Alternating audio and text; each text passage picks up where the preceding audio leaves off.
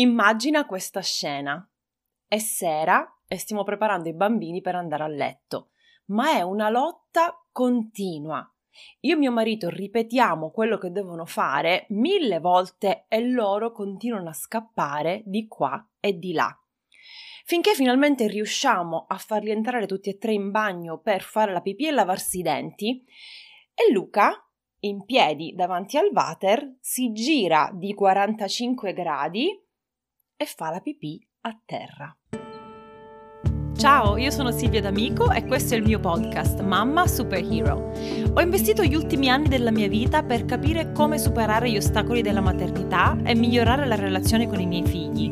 Ho letto decine di libri, ascoltato centinaia di podcast e soprattutto ho fatto pratica ogni giorno con i miei tre bambini. Il mio obiettivo è quello di aiutarti ad alleviare la fatica di crescere i figli un episodio alla volta. Ciao e benvenuti a un nuovo episodio di Mamma Superhero.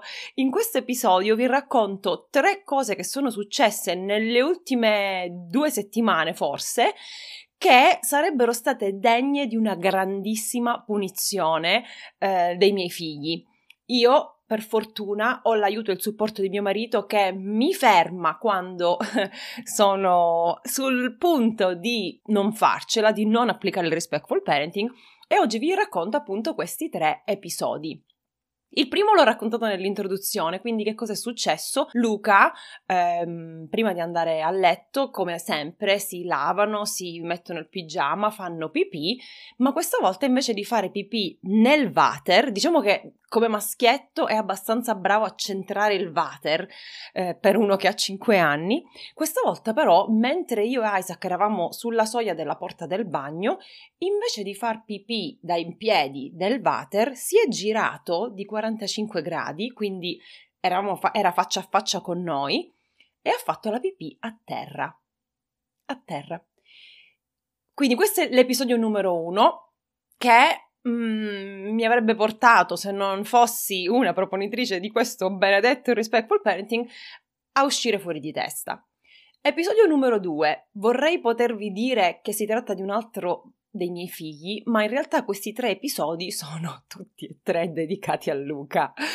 Non glielo dite, non glielo dite. Altro esempio di routine serale. Mentre scrivevo questi esempi ho detto c'è qualcosa di seriamente sbagliato nella mia routine serale, perché non è possibile che tutte le sere qualcosa di pazzo deve succedere, no? Dopo essersi lavati i denti, Luca ehm, cosa fa? Li sciacqua, ha il suo bicchierino, prende un po' d'acqua in bocca, invece che sputarla tutta nel lavandino, guarda lo specchio, che ne abbiamo uno specchio di- grande dietro il lavandino, e sputa tutto sullo specchio. Acqua e dentifricio. Anche lì, che cosa avrebbe fatto un genitore dell'educazione tradizionale? Episodio numero 3, esempio numero 3. Sempre lui, sempre lui. Poverino, oggi l'ho preso di mira. Entro in bagno e che cosa trovo? Trovo la bottiglia dello struccante appena comprata, quindi quasi intera, quasi sana, completamente vuota. Lui aveva deciso di giocare con la bottiglia, forse gli sembrava acqua, l'ha svuotato nel lavandino e mi ha lasciato la bottiglia vuota lì sul ripiano.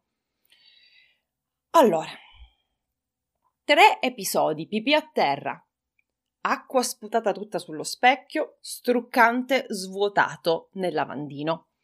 In tutti e tre i casi casualmente o forse no, successi a fine giornata, quindi a fine giornata il bambino è stanco, l'adulto è stanco, a fine giornata siamo già sovraeccitati, siamo ehm, sovrastimolati, ehm, non so, noi, noi genitori, noi adulti vogliamo metterli a letto e dedicarci a noi stessi, loro non vogliono andare a letto, vogliono stare ancora svegli.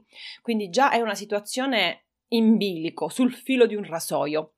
Tutti e tre eh, gli esempi che ho fatto sono degli esempi in cui lui sa bene qual è la cosa da fare, sa che si fa la pipì nel water, sa che si sputa l'acqua nel lavandino e forse sa, almeno penso che sappia, che eh, non si devono svuotare i prodotti così senza senso. Quindi, cosa mi devo ricordare io? Innanzitutto mi devo ricordare che ho un marito che mi aiuta perché altrimenti ora vi dico che, che cosa mi sarebbe venuto eh, naturale fare.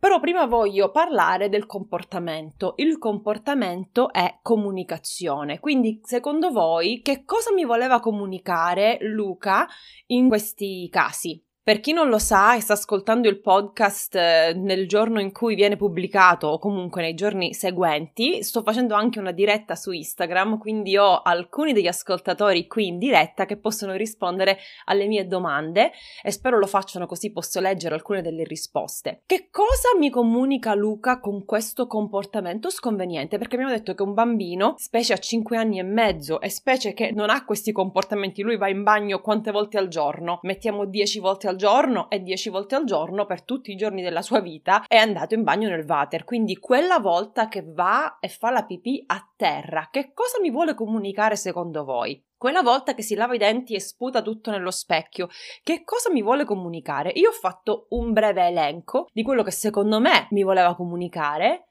ma voglio che voi che mi state seguendo su Instagram o anche chi sta ascoltando questo podcast in questo momento pensi a una possibile risposta. Allora, Silvia su Instagram dice voleva attirare la vostra attenzione, probabilmente sì. Mamma guardami, dammi attenzione, dice Miriam, probabilmente sì. E allora, eh, questa è la lista che io di proposte, di ipotesi che io ho fatto. Probabilmente mi voleva comunicare sono stanco, il mio corpo è fuori controllo, non riesco a controllarmi. Ad esempio, questo capita quando i bambini ridono in modo isterico, oppure prima di un crollo fisico o emotivo sono sovraeccitati, sovrastimolati, veloci, corrono, non stanno fermi un minuto, scalciano, eccetera. Ehm, quindi sono stanco, il mio corpo è fuori controllo. Alie dice il suo bicchiere non era pieno. Esatto, aveva bisogno di più attenzioni, adesso ci arriviamo. Numero due, ho bisogno della guida di un adulto, il mio cervello non è attivo. A volte, ehm, quando il, ehm, il bambino è troppo stanco oppure è sovrastimolato o per qualsiasi momento, la zona rossa del, del, ehm, del cervello si accende. Quella, la zona verde è la zona in cui Dan Siegel dice che il bambino è collaborativo, eh, ascolta, segue le istruzioni. Quando succede qualcosa, il cervello del bambino va in zona rossa, per cui non ascolta, non ha il controllo del suo corpo, le emozioni prendono il sopravvento. Quindi ha bisogno della guida di un adulto, un adulto calmo, come vediamo fra un pochino. Numero 3, un po' l'avevo già anticipato, mi sento spiritoso, ho voglia di scherzare, di ridere, non sono pronta ad andare a letto, non sono pronta a seguire le istruzioni, voglio continuare a fare quello che voglio io. Tutta la giornata ho seguito la maestra, ho seguito eh, i tempi dettati dagli adulti, adesso voglio fare quello che mi pare. Oppure, come tante di voi hanno già risposto su Instagram, ho bisogno di attenzioni. I miei genitori sono spesso impegnati, non mi danno le attenzioni che vorrei, mi sento solo, anche se sono circondato dai membri della mia famiglia, mi sento solo, voglio essere guardato, voglio essere ascoltato, voglio ricevere attenzioni. Che siano attenzioni positive o negative non importa per il bambino, l'importante è che lui riceva delle attenzioni. E Riguardo alle attenzioni vi rimando all'episodio 123 eh, che parla di attenzione negativa e attenzione positiva e come possiamo migliorare il comportamento dei nostri figli concentrandoci sul, ehm, sull'attenzione positiva. Allora, a quel punto questi tre episodi sono molto forti, molto caratteristici di un trigger, di una causa che potrebbe scatenare dentro di me e forse anche dentro tanti di voi una reazione fuori controllo. Noi ci eh, sorprendiamo tanto quando i bambini vanno fuori controllo, quando loro hanno reazioni forti, ma non abbiamo noi stesse le reazioni simili quando ci mettiamo a urlare, mi mettiamo a picchiare, punire o fare alcune delle cose di cui vi parlerò tra poco. Sì, anche noi abbiamo delle reazioni forti. Però in quel momento mi devo chiedere che cosa ottengo io con la punizione. Nel momento in cui io punisco il cattivo comportamento perché sconveniente, sbagliato, assolutamente inaccettabile, irrispettoso, che cosa ottengo?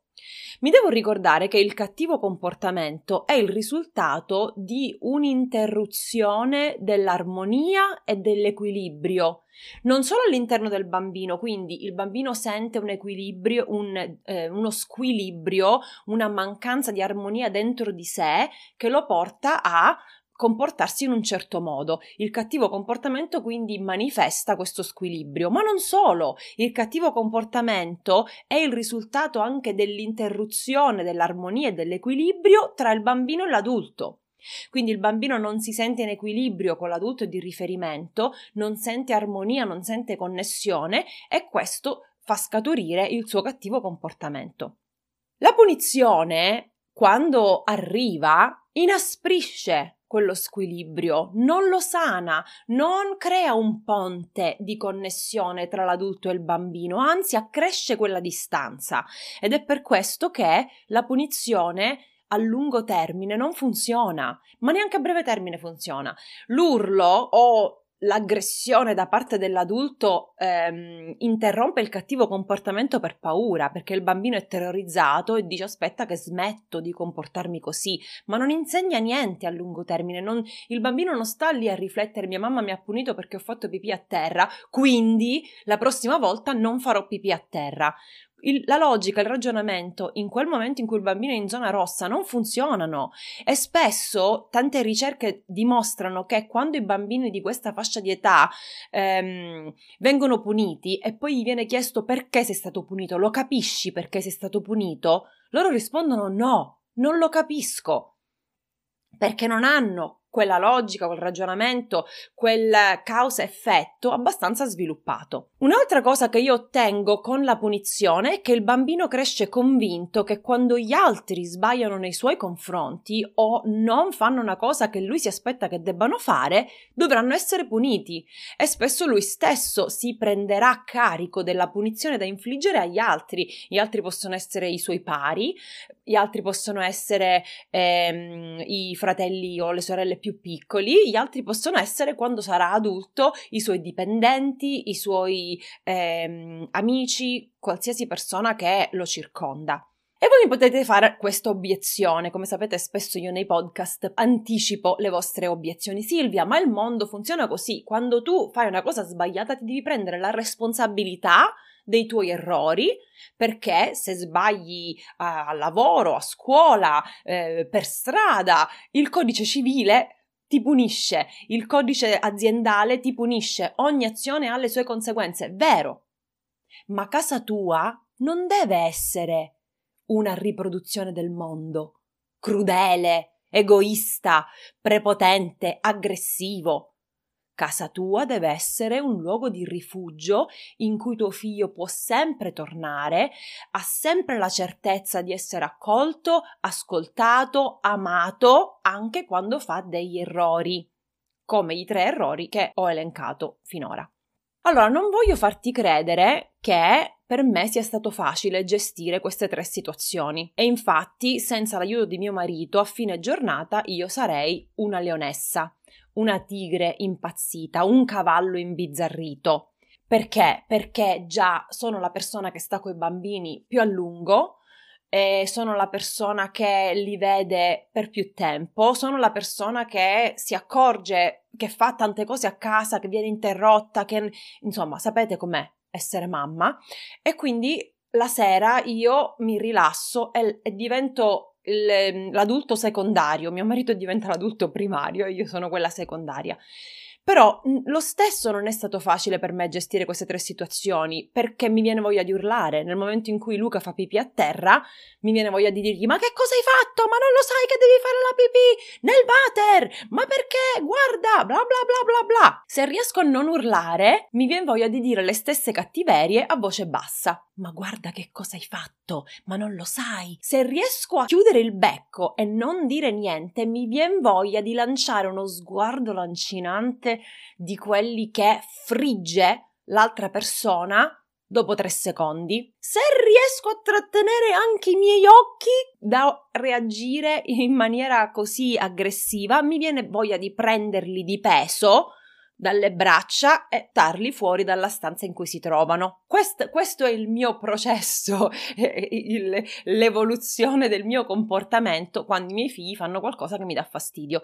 Spesso me ne vado, lascio che sia Isaac a gestire il tutto, spesso inizio ad arrabbiarmi, Isaac mi dice guarda vedo che eh, hai bisogno di prenderti del tempo, vai, intervengo io, a volte riesco, dipende quanto è pieno il mio bicchiere emotivo, quanto è piena la mia energia, se sono stanco oppure no, se sono irritabile oppure no, riesco a gestire la situazione più o meno bene. Una cosa però che mi ha aiutato tantissimo all'inizio del mio percorso verso il respectful parenting e che ultimamente mi ritorna in mente continuamente quando voglio attivare di que- una di queste reazioni, cioè urlare, dire cattiveria, sguardo lancinante, eccetera, mi ricordo una cosa che ho imparato tanti tanti anni fa, che si basa su tre punti. Uno, mano gentile. Quindi quando io vedo che il mio tocco dei bambini diventa troppo stretta, la, la mia presa è troppo stretta, mi ricordo mano gentile, mano gentile. Due, mezzo sorriso. Che cosa vuol dire mezzo sorriso? Chi sta ascoltando il podcast non mi vede, chi è con me in diretta su Instagram mi vede. Se io rilasso il viso e ok, vedo la pipì a terra, vedo lo struccante svuotato, vedo lo specchio eh, tutto sputato, invece di imbruttirmi, penso a fare un mezzo sorriso. Mi apro, mi apro, ok, ormai è successo. Mezzo sorriso e tono calmo, voce calma. Per ora mi sono un po' fissata con l'energia femminile, una cosa, un argomento eh, strano e affascinante nello stesso tempo, che, di cui magari forse un giorno parlerò anche se non sono esperta, ma eh, questo fatto della femminilità che viene bloccata dalla nostra cultura perché dobbiamo essere donne forti, dobbiamo, essere, dobbiamo farci imporre, dobbiamo sgomitare in un mondo di uomini, ci ha in un certo senso indurite e invece questi tre punti, mano gentile, mezzo sorriso, tono calmo, dovrebbero essere tipici forse di una donna femminile che abbraccia la sua femminilità. Quindi mi ricordo, ok, tono calmo, mezzo sorriso, mano gentile. C'era su Instagram una domanda, dici come reagire davanti a queste cose. Silvia, che domanda da un milione di euro. E allora, noi pensiamo che dobbiamo reagire immediatamente perché altrimenti nostro figlio crescerà un adulto che piscia ovunque, scusate il, il linguaggio, o un adulto che non rispetta ehm, il lavoro degli altri, ad esempio, o non rispetta le cose degli altri. Invece non punire non significa condonare o accettare il comportamento del bambino. Nel momento in cui io lì non urlo, non grido, non mi arrabbio, non faccio sapere a mio figlio che sono arrabbiata, non significa che sto condonando il comportamento. Mi devo ricordare che il comportamento è comunicazione. Cosa mi stava comunicando mio figlio in quel momento? Abbiamo detto tutti all'inizio, siamo stati d'accordo che il bambino aveva bisogno di attenzioni. Se io gli do attenzione negativa per quell'episodio che è successo, in futuro lui si ricorderà, ok, mia madre mi guarda negli occhi, mia madre mi tocca, mia madre mi dedica il suo tempo quando faccio il monello, quando faccio queste cose sbagliate. Quindi se lo ricorderà, se non a livello eh, consapevole, a livello inconsapevole, e il suo comportamento si moltiplica. Cosa devo fare invece? Posso riconoscere l'errore. Oh, hai fatto pipì a terra, che strano.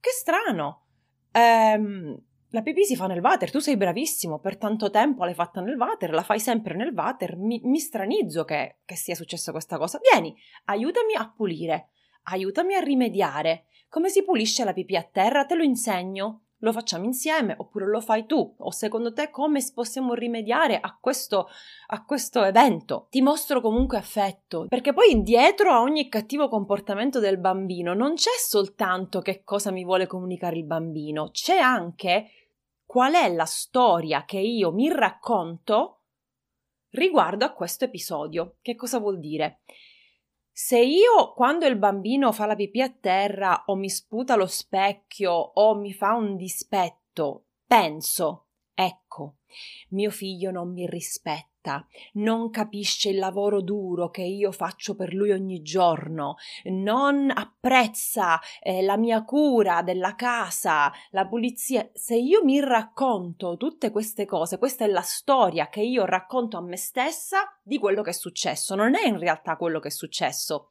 Capite la differenza? È un'illusione. Mi illudo che la motivazione dietro al fatto accaduto sia mio figlio non mi rispetta, mio figlio non apprezza il mio duro lavoro, mio figlio non si prende cura delle cose che sono intorno a noi a casa, in famiglia, non rispetta. Eh, se questa è la storia che io mi racconto, sarà ancora più difficile restare calmi sarà ancora più difficile evitare la punizione, sarà ancora più difficile mostrare affetto, empatia, eh, eccetera. Silvia dice: Ma è la società che dice così e noi andiamo contro la società. Non è che ogni pensiero che pensiamo o ogni tradizione che la società ci tramanda è la verità il bambino si comporta in modo sconveniente, ha fatto pipì a terra, ha sputato lo specchio, perché? Torniamo all'origine. Aveva bisogno di attenzioni, aveva eh, il, corpo, il suo corpo era fuori controllo, aveva bisogno di una guida calma e sicura. Se noi torniamo all'origine, se riusciamo in quel momento a riavvolgere il nastro e dire ok, mio figlio non l'ha fatto con cattive intenzioni, non l'ha fatto per farmi arrabbiare, non l'ha fatto per che poi questo farmi arrabbiare è una formulazione sbagliatissima perché nessuno può farti arrabbiare, la rabbia ti viene a te da dentro. Perché? Perché hai radicate quelle convinzioni che ti dicono tuo figlio non ti rispetta, ti devi fare rispettare, eh, non, non, sei capace di tenere tuo figlio sotto controllo. Se vai su Instagram, se andate su Instagram, una delle ultime dirette che ho fatto parla del mio mantra de, delle ultime settimane, e cioè non ho nessun potere sul comportamento degli altri, non ho nessun potere sugli altri. Se io lascio andare il potere che ho sugli altri, mi libero di un sacco di convinzioni limitanti e convinzioni che mi assillano e torturano. Non voglio ripetere quello che ho detto nel video, potete andarlo a vedere se vi interessa.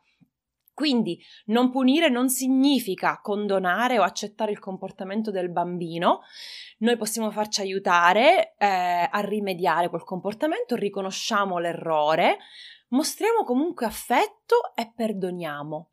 Quando mio figlio ha svuotato lo struccante nuovo nel lavandino, io ero così arrabbiata che gli ho detto: Ma lo sai quanto costa questo struccante?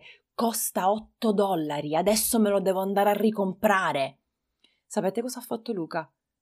È andato in camera sua, è andato a prendere il suo salvadenaio e mi ha portato 8 monete, che non sono 8 dollari.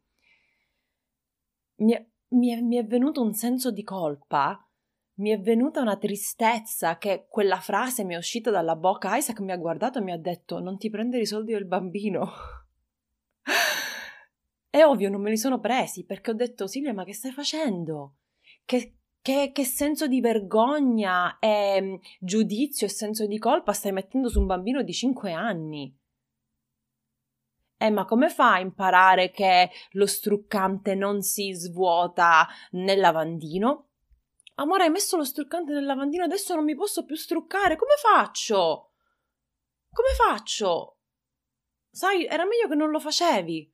In quel momento creiamo connessione. Vi ricordate quando ho detto il cattivo comportamento crea un divario, una distanza, interrompe l'armonia.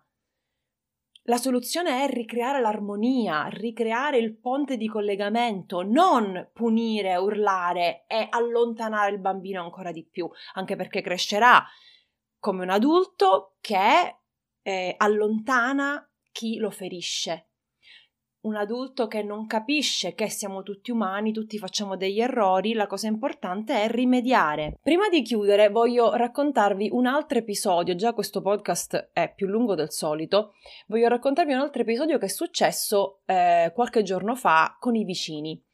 Zoe eh, è amica di due bambine mh, mm, che abitano in eh, due case qui mh, mm, più giù E ehm, le nostre case qui negli Stati Uniti sono delle case che hanno eh, il giardino davanti e dietro, ma non c'è recinzione tra un giardino e l'altro, tra una casa e l'altra. A volte sì, ma di solito no.